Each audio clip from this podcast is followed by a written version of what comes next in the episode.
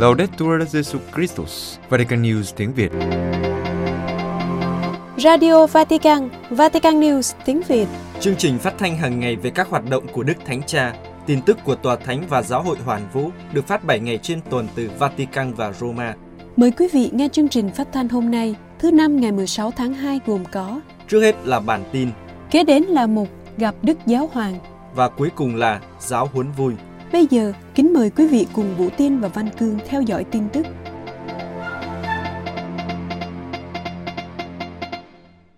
Hội nghị thượng đỉnh song phương giữa Ý và Tòa Thánh nhân kỷ niệm 94 năm Hiệp ước Laterano. Roma, nhân kỷ niệm 94 năm ký kết Hiệp ước Laterano giữa Ý và Tòa Thánh, một cuộc gặp gỡ thượng đỉnh truyền thống giữa hai bên đã diễn ra vào ngày 14 tháng 2 tại Dinh Borromeo ở Roma.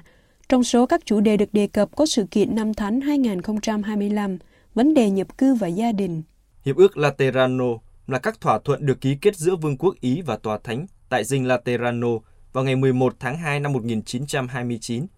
Các thỏa thuận này ngày nay vẫn điều hướng các tương quan giữa hai bên. Với Hiệp ước Laterano, quốc gia thành Vatican trở thành một quốc gia độc lập và có mối quan hệ giữa Ý và Tòa Thánh được chính thức mở lại hoàn toàn. Ngày nay, các thỏa thuận của Hiệp ước Laterano vẫn điều hướng các tương quan giữa hai bên. Cuộc gặp gỡ tại dinh Borromeo diễn ra trong bầu khí an hòa với tinh thần cộng tác cao giữa Ý và Tòa Thánh. Cả hai bên nhấn mạnh ý hướng đối thoại và thiện ích của xã hội. Trong số những người hiện diện tại cuộc gặp gỡ thượng đỉnh có Đức Hồng Y Quốc vụ Khanh Tòa Thánh Pietro Parolin và Tổng thống Sergio Mattarella của Ý. Trong số các chủ đề được đề cập có sự kiện Năm Thánh 2025. Chia sẻ bên lề cuộc gặp gỡ, Đức Hồng Y Parolin nói, Chúng ta chuẩn bị hơi muộn rồi. Một phần của cuộc gặp gỡ được dành cho các chủ đề gần gũi nhất với giáo hội Ý như gia đình, người nghèo, trường học. Và về vấn đề gia đình, Ý và Tòa Thánh cùng có ý muốn củng cố tế bào cơ bản này của xã hội, trên hết nhằm chống lại sự suy giảm của tỷ lệ sinh. Về cuộc xung đột ở Ukraine, Đức Hồng Y Quốc vụ Khanh Tòa Thánh nhấn mạnh rằng khó đạt được một lệnh ngừng bắn, chấm dứt giao tranh, và trên hết là chú ý đến khía cạnh nhân đạo mà Tòa Thánh rất quan tâm. Tóm lại, điều kiện sống của một số đông người dân Ukraine là điều đáng lo ngại. Bầu khí cộng tác với Tòa Thánh cũng được phía Ý nhấn mạnh. Phó Thủ tướng kiêm Bộ trưởng Ngoại giao của Ý Antonio Tajani nói rằng Ý và Tòa Thánh có thể đi theo một con đường chung trong nhiều vấn đề. Ngay cả về chính sách đối ngoại, chúng tôi đã thảo luận về hòa bình, tình hình ở châu Phi, ở Balkan, về viện trợ nhân đạo mà chúng tôi mang đến, về các nhóm Kitô hữu thiểu số trên thế giới. Ông cho biết cuộc gặp gỡ rất tích cực. Đại học Hồi giáo của Indonesia trao bằng tiến sĩ danh dự cho Đức Hồng Y Tổng trưởng Bộ Đối thoại Liên Tôn.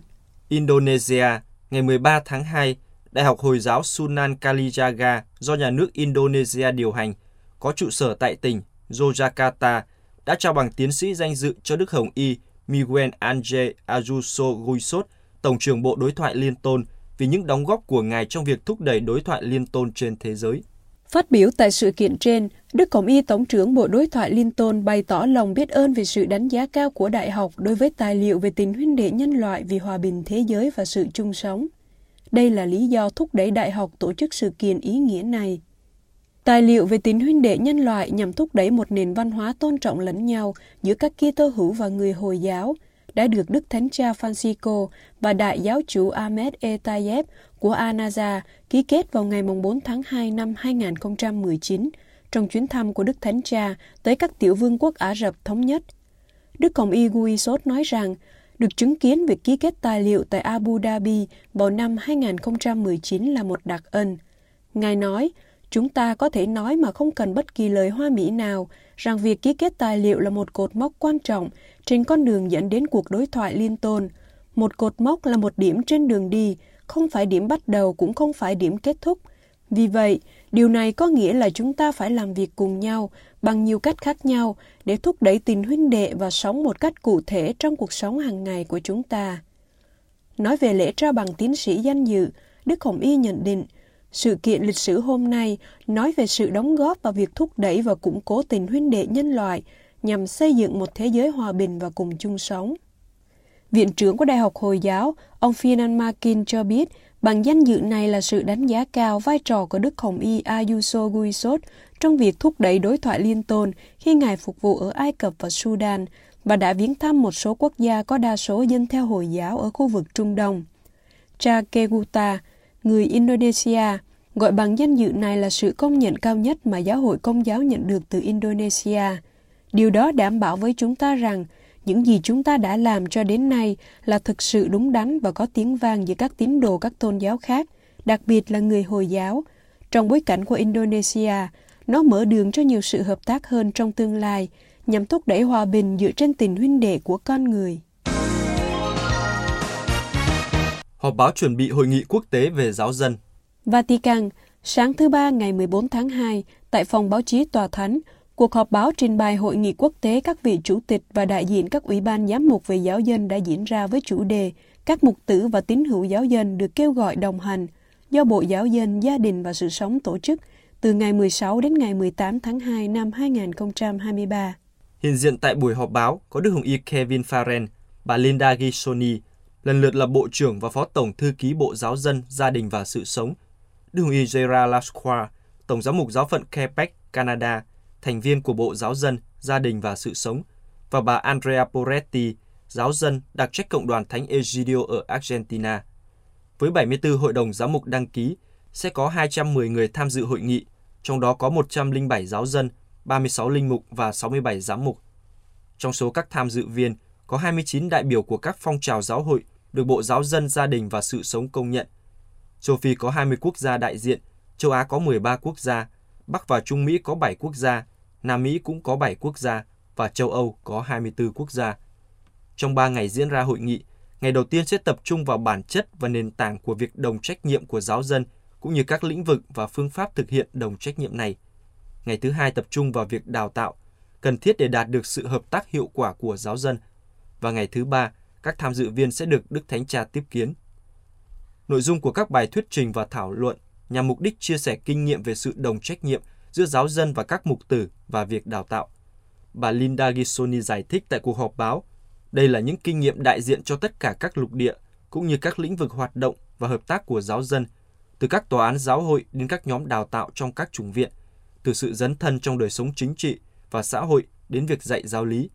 Kinh nghiệm về những thực hành tốt trải dài từ Papua New Guinea đến Mexico, từ Madagascar đến Ấn Độ, từ Brazil đến Ba Lan, từ Guatemala đến Pháp sẽ tạo điều kiện cho cuộc đối thoại và tham luận của các tham dự viên. Để tạo điều kiện cho những người tham gia lắng nghe và đóng góp, Bộ Giáo dân Gia đình và Sự sống đã gửi một bảng câu hỏi ngắn giúp giáo dân trả lời và hiểu rõ hơn về dữ liệu thực tế.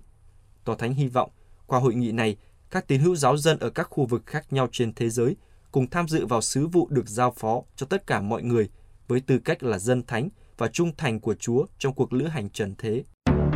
Quý vị vừa theo dõi bản tin ngày 16 tháng 2 của Vatican News tiếng Việt. Vatican News tiếng Việt Chuyên mục Gặp Đức Giáo Hoàng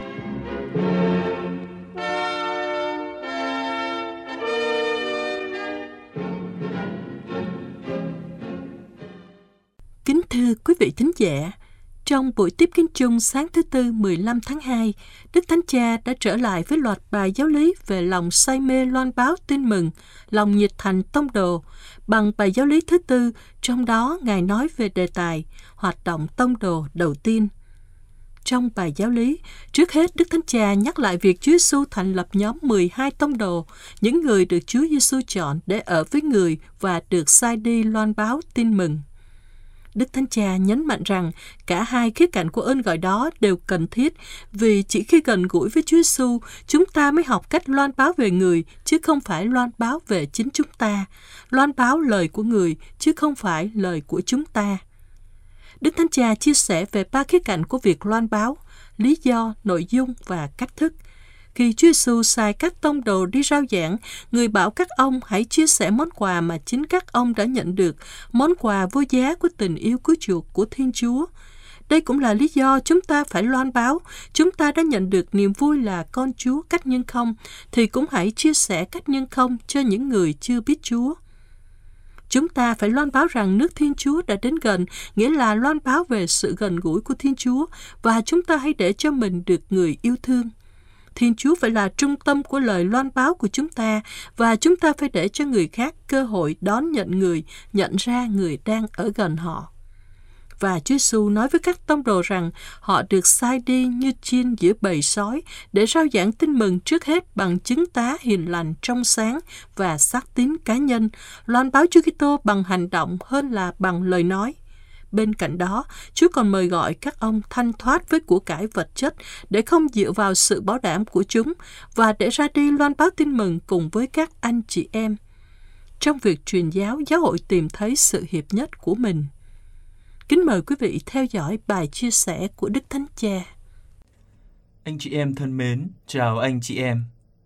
Chúng ta tiếp tục bài giáo lý về chủ đề chúng ta đã chọn, đó là lòng say mê loan báo tin mừng, lòng nhiệt thành tông đồ.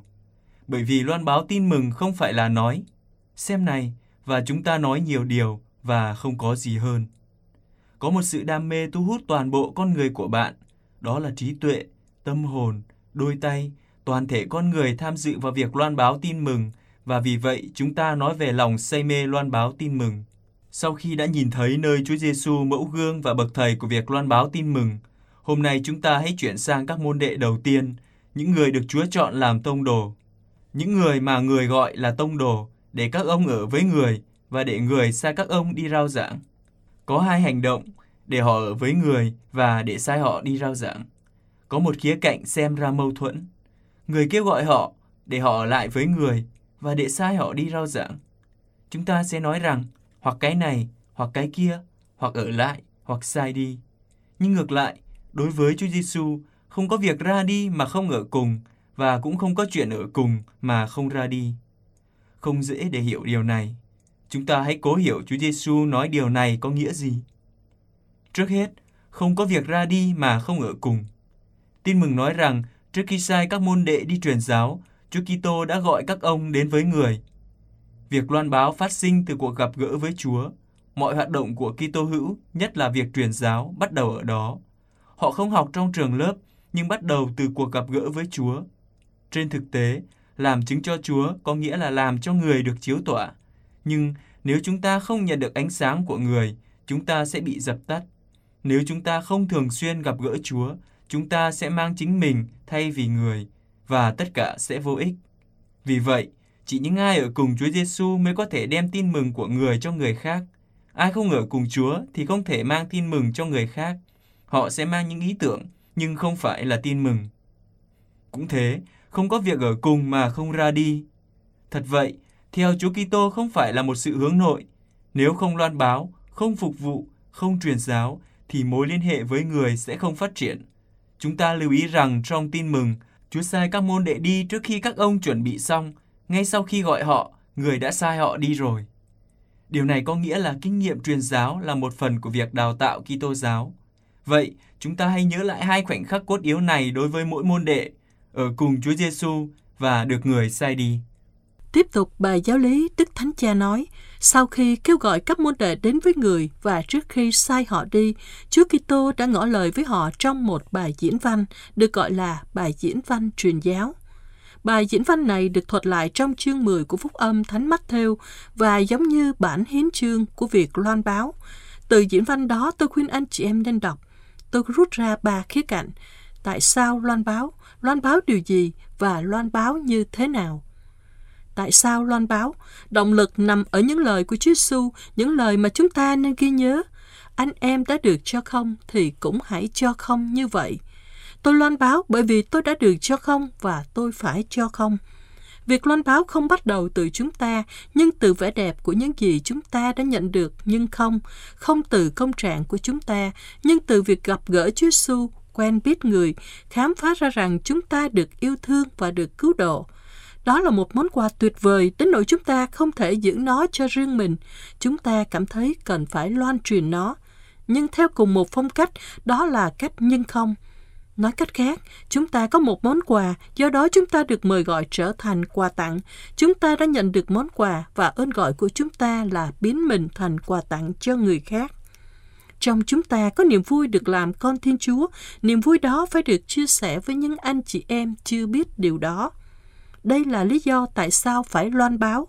hãy đi và mang niềm vui chúng ta đã lãnh nhận được cho người khác. Điều thứ hai, vậy thì loan báo điều gì? Chúa Giêsu nói, hãy rao giảng rằng nước trời đã đến gần. Đây là điều cần phải nói trước hết và trong mọi sự. Thiên Chúa đang ở gần. Anh chị em đừng bao giờ quên điều này. Thiên Chúa luôn gần gũi với dân người. Chính Chúa nói với dân người. Người đã nói, hãy xem có Thiên Chúa nào gần gũi với các dân như ta gần gũi các ngươi. Sự gần gũi là một trong những điều quan trọng nhất của Thiên Chúa. Có ba điều quan trọng là sự gần gũi, lòng thương xót và sự dịu dàng.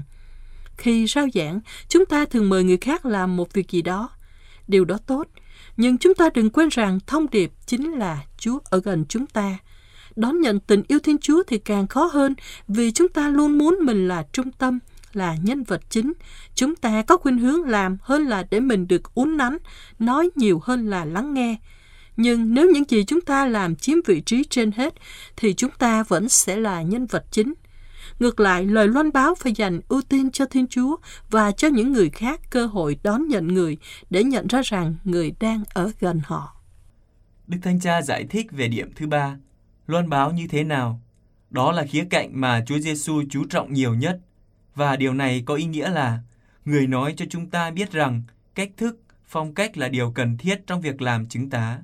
Chúng ta hãy lắng nghe người muốn chúng ta như thế nào. Thầy sai anh em đi như chiên đi vào giữa bầy sói. Người không yêu cầu chúng ta biết cách đối mặt với sói, nghĩa là biết phản bác, chống trả và tự vệ. Chúng ta có thể sẽ nghĩ như thế này. Chúng ta hãy trở nên nổi bật, lôi cuốn đông đảo, có uy tín và thế giới sẽ lắng nghe và tôn trọng chúng ta và chúng ta sẽ chiến thắng các con sói. Không phải như thế. Thầy sai các con như những con chiên. Điều này quan trọng. Nếu bạn không muốn là con chiên, Chúa sẽ không bảo vệ bạn khỏi những con sói. Hãy xoay sở như bạn có thể.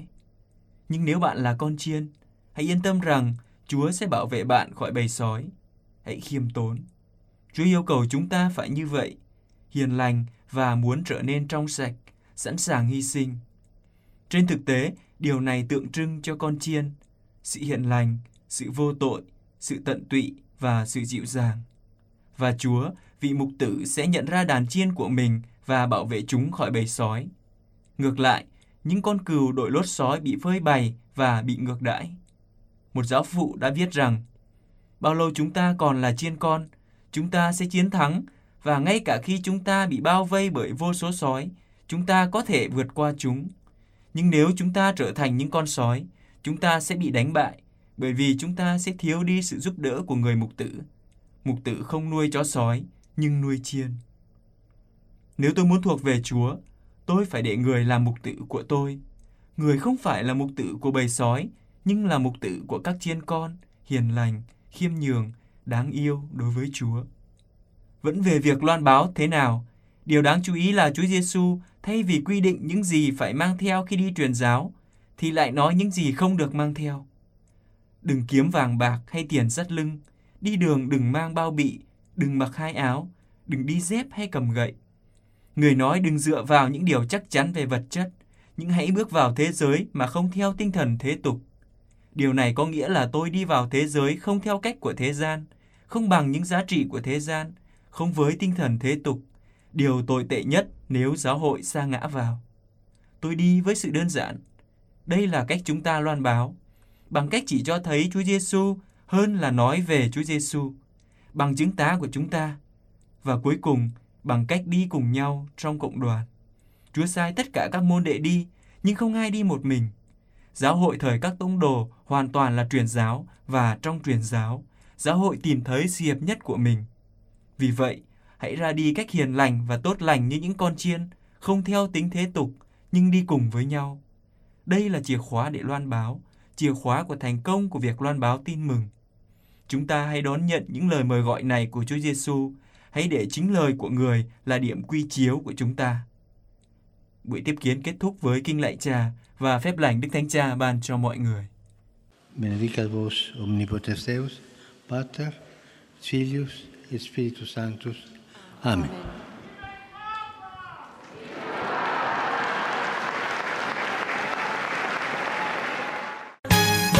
Vatican News tiếng Việt Chuyên mục Giáo huấn vui Anh Huy và Trần Đỉnh. Xin chào quý vị trở lại với giáo huấn vui của Vatican News tiếng Việt. Và chúng ta đang tìm hiểu tông huấn niềm vui của tình yêu về đời sống hôn nhân và gia đình kỳ số 59 từ số 205 cho đến số 208.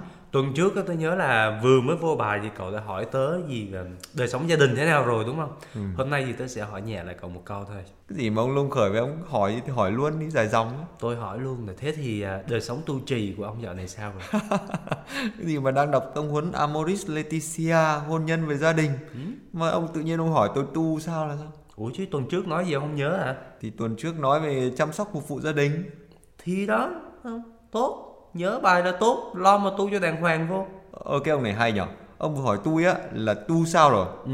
tôi chưa có trả lời chưa nói gì hết trơn bây giờ ông nhắc tôi luôn tu đàng hoàng vô. Thế là sao ờ thì tôi cứ nhắc trước vậy đó thì người ta bảo gì tu thân tức đức không? Sau này mới tề gia bình thiên hạ được.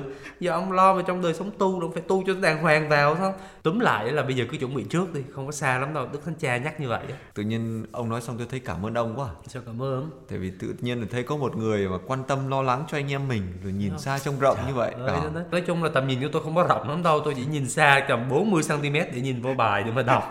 À, và cách ông một mét là đúng giãn cách xã hội mùa covid. Đó. Còn lại là trước mắt chúng ta sẽ là tựa đề của bài hôm nay và tựa đề của bài hôm nay là hướng dẫn những người đính hôn trong hành trình chuẩn bị hôn nhân. Đó không? Tầm nhìn rất là gần luôn là gì? Là hướng dẫn những người đính hôn đó. À thì cho vào lớp giáo lý hôn nhân thôi, đúng không? Lại giáo lý, tôi nghe chữ giáo lý tôi sợ lắm rồi, hiểu không? Trời ơi, học giáo lý mười mấy năm rồi ông ơi mà hỏi gì mà ông đã phán liền giáo lý giáo điều gì ở đây là mấy cặp trẻ trẻ nghe xong chạy mất dép ông ơi chứ sao nữa bây giờ là không có giáo lý đâu không làm ăn được gì cả được đúng là cần thiết thế. nhưng mà đừng có phán vội quá cứ bảo người ta vào họp mặt cái đã rồi khi nào vô họp mặt thì bảo hôm nay chúng ta học giáo lý thôi chúng ta vào đọc thử xem tôi cha nói gì chứ tôi cũng chưa có trải qua giai đoạn này tôi cũng không có biết rồi vào ngay số 205 các nghị phụ thượng hội đồng đã khẳng định bằng nhiều cách khác nhau rằng cần phải giúp các bạn trẻ khám phá ra giá trị và sự phong phú của hôn nhân họ phải nhận ra được sự hấp dẫn của một uh, sự kết hợp trọn vẹn nè ừ. một cái sự kết hợp mà nâng cao chứ không phải là bình thường ha và phải kiện toàn phải làm cho nó uh, tròn đầy tròn đầy à. đúng rồi chiều kích xã hội của cuộc sống tức ừ. là tương quan với những người khác rồi phải mang lại cho tính dục ý nghĩa cao trọng nhất của nó chứ ừ. không chỉ là chuyện xác thịt thôi nhưng mà đó. là tình yêu thực sự Đấy, sự gắn kết và hy sinh cho nhau tình yêu đó và đồng thời sự kết hợp đó cổ võ thiện ích của con cái và tạo cho chúng hoàn cảnh tốt nhất để có thể gọi là được uh, giáo dục tốt và được trưởng thành. Hết số 205 vừa rồi thì tớ thấy uh, Đức Thánh Cha chưa thấy nói gì cả. giáo của Đức Thánh Cha mà chưa thấy Đức Thánh Cha nói toàn mấy nghị phụ nói. Và đây có thêm hai nghị chính nói nữa. nữa. Thôi chúng ta đọc tiếp hy vọng Đức Cha sẽ nói. Số 206 Đức Thánh Cha nói nè, thực tại xã hội phức tạp và những thách đố mà ngày nay các gia đình đang phải đối diện đòi hỏi toàn thể cộng đoàn Kitô hữu phải dấn thân hơn nữa trong việc chuẩn bị cho các đôi bạn sắp kết hôn. Có nghĩa là không phải là chỉ các bạn trẻ thôi mà là ừ. chính cái cộng đồng những người mà bên cạnh đó Đúng rồi. là phải chuẩn bị. Và Đức Thánh Cha nói rằng cần nhớ đến tầm quan trọng của các nhân đức mà trong số đó đức khiết tịnh là điều kiện quý báu cho sự tăng trưởng đích thật của tình yêu gọi là tình yêu liên vị.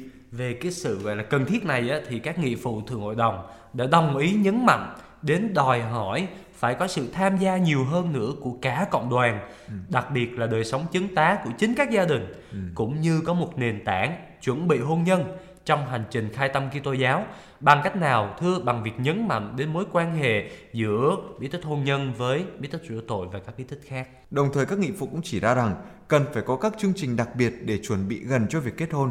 Đây thật sự là một cái kinh nghiệm gọi là tham dự vào đời sống của hội thánh Đấy. và qua đó thì đôi bạn nó có thể là đào sâu hơn những khía cạnh khác nhau về đời sống gia đình vậy mới hay chứ chứ còn nếu mà gần đến đám cưới rồi à, gọi là gấp rút đi ừ. xin một khóa hôn nhân cấp tốc 3 tháng cái gì ba tháng không ba tháng là già rồi đó hai tuần thôi đó không rồi xin cha ký cho phát rồi thi thì ờ, quay bài các kiểu đó. thì căng thì sống với nhau rồi mới mới toan à. Đấy. bây giờ ông thử ví dụ cho tôi vài cái chương trình đặc biệt chuẩn bị gần cho đời sống kết hôn mà ông ông ông đã từng thấy không thì cũng là những cái khóa mà giáo lý hôn nhân nhưng ừ. mà trong khóa giáo lý hôn nhân đó thì có những cái khóa thêm vào ví dụ là mời các bác sĩ nào ừ. đến chia sẻ về ờ, đời sống y khoa à. đời sống tương quan vợ chồng như thế nào à rồi uh, sau đó là các bác sĩ tâm lý à. chia sẻ về những cuộc khủng hoảng gọi là dự đoán trước đó à. ví dụ như là trong hai năm đầu là các đôi vợ chồng chắc chắn là sẽ gặp khủng hoảng ừ. và cách giải quyết là như thế nào à. đấy rồi thậm chí là mời mấy gia đình mà đã có thâm niên à. kinh nghiệm đúng sống đời sống gia đình chia sẻ những cái kinh nghiệm riêng của họ đó rồi những cái khủng hoảng khi mà có con như nào à. khi mà có hai đứa thì diễn ra cái cuộc uh, gọi là đấu tranh gì giữa cái đứa con thứ nhất với đứa con thứ hai và tôi thấy là có cái trung tâm linh đạo y nhã ở số 171 đường Lý Chính Thắng quận 3 thành phố Hồ Chí Minh đối diện nhà văn hóa phụ nữ đó đó là chị em phụ nữ hay kéo nhau vào trong đó lắm nhưng mà để làm gì thưa dẫn theo chồng dẫn theo con đi vào học những cái khóa gọi là triển nở ừ. để lãnh đạo gia đình theo tinh thần của Chúa Giêsu wow. để thấm nhuần tin mừng vào trong đời sống gia đình của mình ừ. ông không tin ông cứ lên trang web ông tìm mấy khóa đó đi mà thật ra có nhiều giáo sư lắm bữa nay là kết hợp nhiều với các khoa tâm lý này các bác sĩ y khoa này ừ. để làm những cái việc này giúp cho các gia đình gọi là đồng hành với người trẻ với gia đình trẻ đó. Ờ, mà hồi xưa ông học thì chắc đâu có mấy này đâu đúng không? Có có có các bác sĩ gia đình trẻ. Ông cũng học giáo lý hôn nhân á hả? Có trời. Ông học làm gì? Đấy để tìm hiểu xem là mình có ơn gọi hôn nhân không. Rồi người ta điểm danh theo đôi rồi lúc ra điểm đến ông thì ông bảo đi với ai? Thì người ta cũng biết mình trình bày trước là à, nhưng mà càng à, em thuộc dạng độc thân không? Độc thân bệnh viện không? Không ngày đó tôi giới thiệu tớ là thuộc tình trạng là độc thân à. nhưng mà gọi là đang cầu thân. Cầu thân là sao? gọi là đang cầu nhưng mà có người thân với mình đó. À thần câu cái gì câu view câu like gì gì? À, cầu thân. Nhưng mà ông làm nó đâu xa tôi thấy có một cái chương trình rất là đặc biệt mà rất là gần chúng ta đây này biết chương trình gì không? Giáo huấn vui chứ. Đấy thì đâu xa đâu. Đó là chương trình online để giúp chuẩn bị cho các bạn trẻ bước vào đời sống hôn nhân. Hết số 206 cậu thấy không? Trong cái số này á trước hết là phải làm chứng tái cho các gia đình đúng không? Ừ. rồi sau đó mới nói đến các chương trình chuẩn bị các kiểu đó. À tôi hiểu rồi. Hiểu gì? Thì uh, nhớ là kỳ trước á, có cái lần nào á, mà mình có đọc về cái gọi là các gia đình là chủ thể chính của một vụ gia đình. Hồi đó tôi đọc tôi không hiểu. Nói thiệt. Giờ tôi đọc tôi mới hiểu. Giờ đọc bài sau này mới hiểu. À. chính xác cái kỳ đó là là số 200 gì đó dễ nhớ đúng không? Ừ. mà nếu mà cậu thích nghe thì cậu có thể tua lại đó. Ừ. còn bây giờ thì là sang số mới dùm tôi. Rồi nãy là số 200 đúng không? Rồi kỳ 57 bây giờ mình lấy 200 cộng với 7 là 207 số 207 tôi mời gọi. Ai mời ông? Đức Giáo Hoàng. Đức Giáo Hoàng nói rằng tôi mời gọi các cộng đoàn Kitô hữu hãy nhận biết rằng việc đồng hành với những người đính hôn trong hành trình tình yêu của họ là một việc thiện ích cho chính họ. Và như các đức giám mục ý đã nói rất đúng rằng ừ. những người kết hôn mà đối với cộng đoàn Kitô hữu ừ. là một nguồn tài nguyên quý giá. Ừ. Bởi vì sao? Vì trong khi chân thành dấn thân lớn lên trong tình yêu và tự hiến cho nhau ừ. thì chính họ có thể góp phần đổi mới chính cái gọi là cái tấm áo dệt nên toàn bộ thân thể của hội thánh. À. Nhưng mà chính cái lối sống của các bạn ấy là ừ. một hình thức đặc biệt của tình ừ. bạn ừ. mà họ đang sống và họ có thể trở thành một cái mẫu ừ. mà cái mẫu này á nó có nó có cái tính là dễ lây lan sức lan tỏa đúng không? Wow. và nó làm tăng trưởng cái tình thân hữu, cái tình huynh đệ trong cộng đoàn Kitô hữu mà chính họ thuộc về tôi, tôi nghe ông nói xạo quá ông ơi đức giáo mục ý là nói cái này. Giáo mục ý người ta nói tiếng ý sao người ta nói tiếng việt nữa giờ thấy ông đọc nguyên một đoạn tiếng việt hơi bị hay á.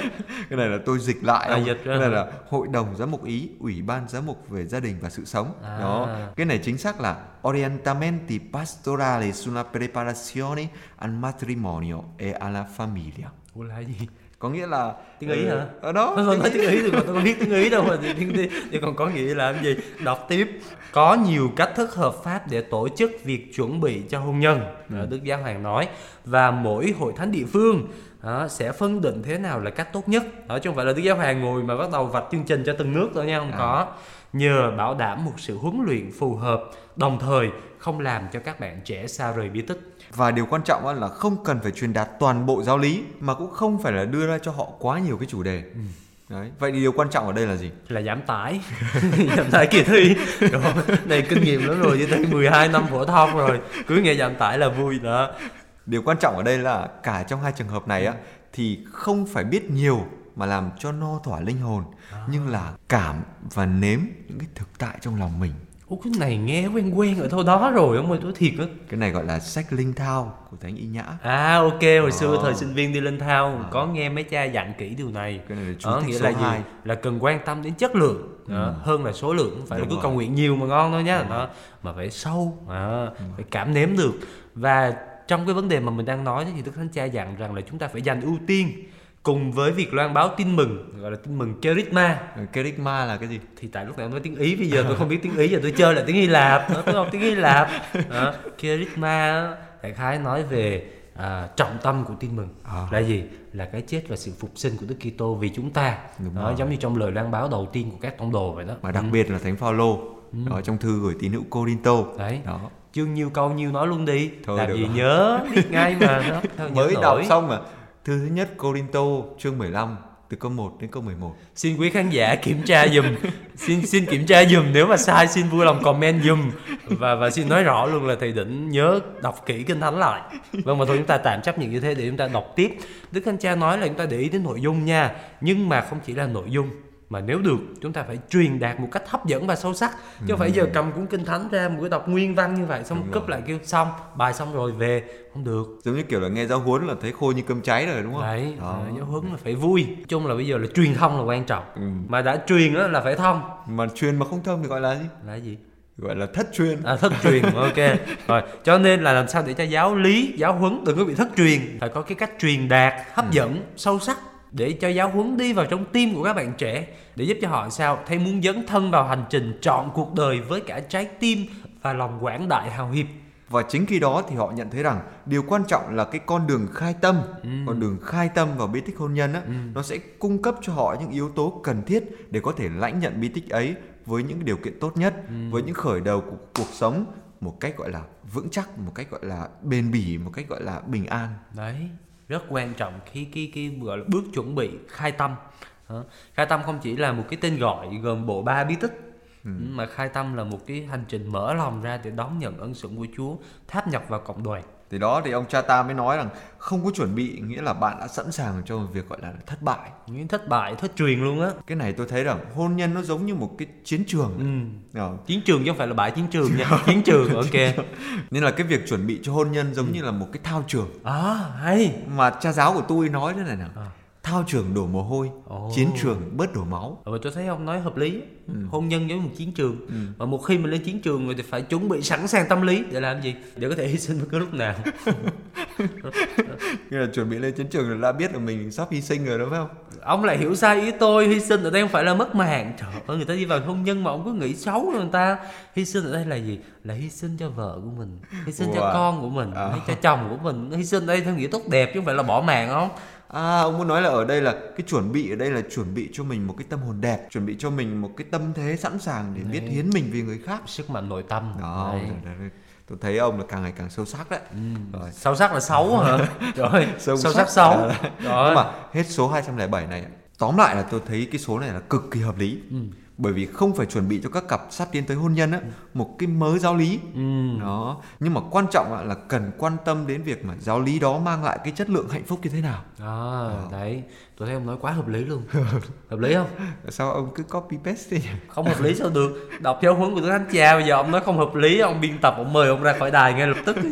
Ừ, nhưng mà làm sao thì làm miễn là hạnh phúc vui tươi và triển nở Đấy quá chuẩn, quá số mới. Số 208, Đức Thánh Cha dặn dò chúng ta hơn nữa cũng nên tìm ra những phương thế thông qua các gia đình truyền giáo, các gia đình của chính những người đính hôn và các nguồn lực mục vụ khác để thực hiện một sự chuẩn bị từ xa khả dĩ giúp cho tình yêu của họ trưởng thành bằng một sự đồng hành gần gũi và bằng chứng từ phong phú và thường là rất hữu ích nếu mà quy tụ được một nhóm bạn mà họ đang trong cái thời kỳ đính hôn á. Và đề nghị họ tham dự những buổi nói chuyện chuyên đề với những cái chủ đề khác nhau mà mà thực sự những bạn trẻ quan tâm. Thời nay là cực kỳ dễ luôn. ừ. Lập một group Zalo đúng, rồi, không? hoặc là Zoom. hẹn nhau đúng không? rồi Gửi link Zoom vô, Ờ. lên chia sẻ, không cần phải đi đâu ra khỏi nhà cả, Đấy không? không tốn xăng. đúng rồi Bảo vệ Đôi- môi trường. đôi khi là còn bảo chào mừng các bạn tới với Roma trong khi À, mình đấy. đang ở đây đúng không? Ờ, Đó, kiểu thế tuy nhiên là tôi thấy không thể là thiếu một cái vài thời điểm gọi là mang tính riêng tư À. mà nơi đó thì người ta phải học được cách yêu thương người khác một cách cụ thể À, là cái người bạn đời mà người mà mình muốn chia sẻ cả cuộc đời của mình đấy. đó Cái này là tôi đồng ý nè, thường là tôi không có đồng ý đâu, nhưng mà cái này ok. Học yêu thương một ai đó đó, phải nói là không phải là một cái gì đó bất chợt như một cơn mưa rào. à, tôi là tôi đồng ý với cái cách ví von mưa rào của À, ông luôn Sao? Bởi vì tôi thấy là chạy đâu cho khỏi mưa rào Ừ. thông minh đến mấy yêu vào cũng ngu À, Ờ. yêu mà bảo ngu không? Yêu là thông minh sáng suốt mới yêu chứ. cái này gọi là ngu dại và điên rồ vì tình yêu đấy À, cái này là ngu trong ngoặc kép đúng không? đấy đấy À. thế các cụ bảo yêu vào đi xong rồi sáng mắt ra đấy yêu á yêu vào sáng mắt à đấy yêu vào sáng mắt không cái này qua nghĩa khác rồi. Ông tưởng tôi dốt văn nha tưởng là là nói bóng bẩy tôi không hiểu nha. Cái này là sai không? Yêu vào phải đi vào cái màu nhiệm đó. Trở lại với cơn mưa rào. Nói chung là cái việc học yêu thương không thể nào là mục tiêu của một cái khóa gọi là cấp tốc được ừ. đó.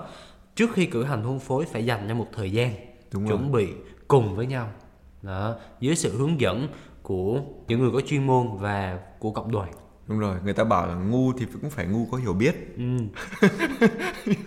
ồ nếu làm văn khá đó đó thì là ngu dại và điên rồ thì ít ra mình cũng phải hiểu là làm thế nào để dại và điên vì tình yêu cho nó đúng. À. đó đúng không?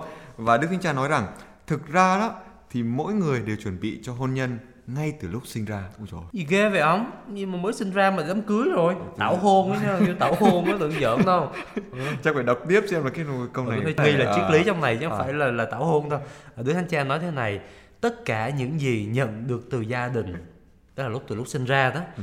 cho phép người ta học được cái gì đó từ chính lịch sử của mình ừ. câu chuyện cuộc đời mình và làm cho họ có khả năng cam kết trọn vẹn và dứt khoát tôi đã hiểu không hiểu sao ông tự suy nghĩ đi xuống thời buổi này cứ đợi người khác hiểu xong rồi bày cho mình ông hiểu sao ông nói tôi nghe coi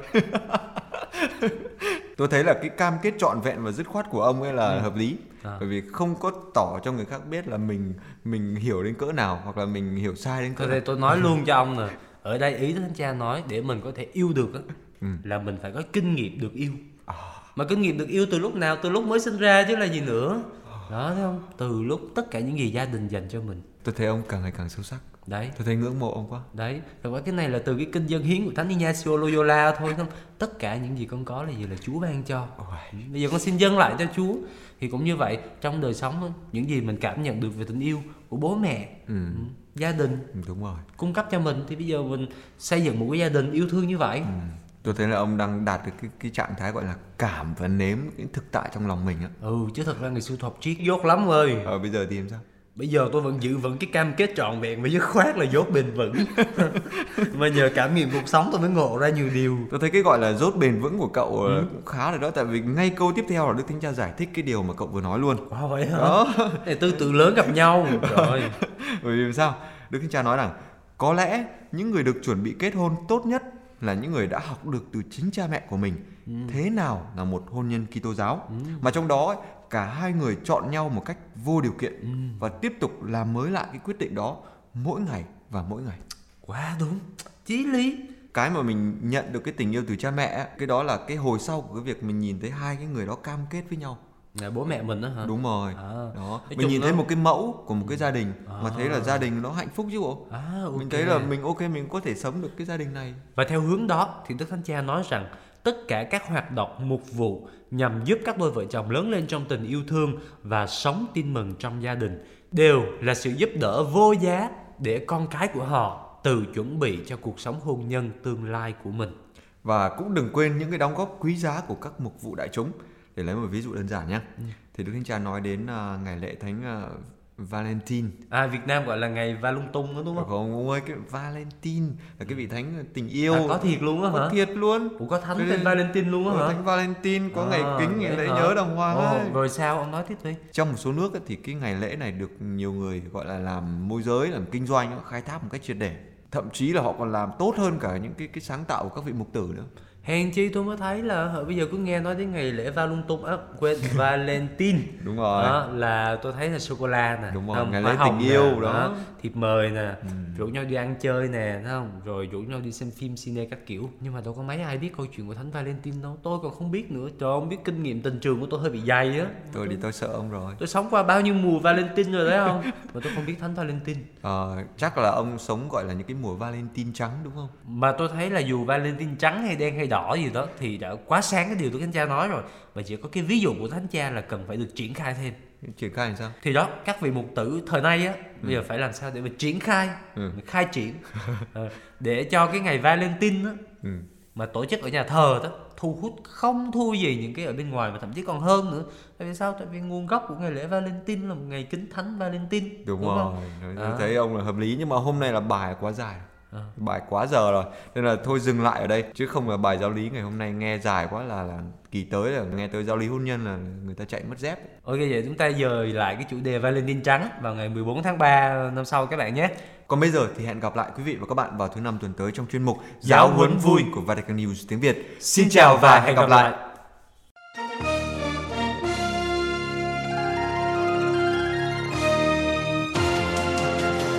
Cảm ơn quý vị đã chú ý lắng nghe chương trình Radio Vatican của Vatican News tiếng Việt. Xin Thiên Chúa chúc lành cho quý vị và toàn gia quyến. Laudetur Jesu Christus, ngợi khen Chúa Giêsu Kitô.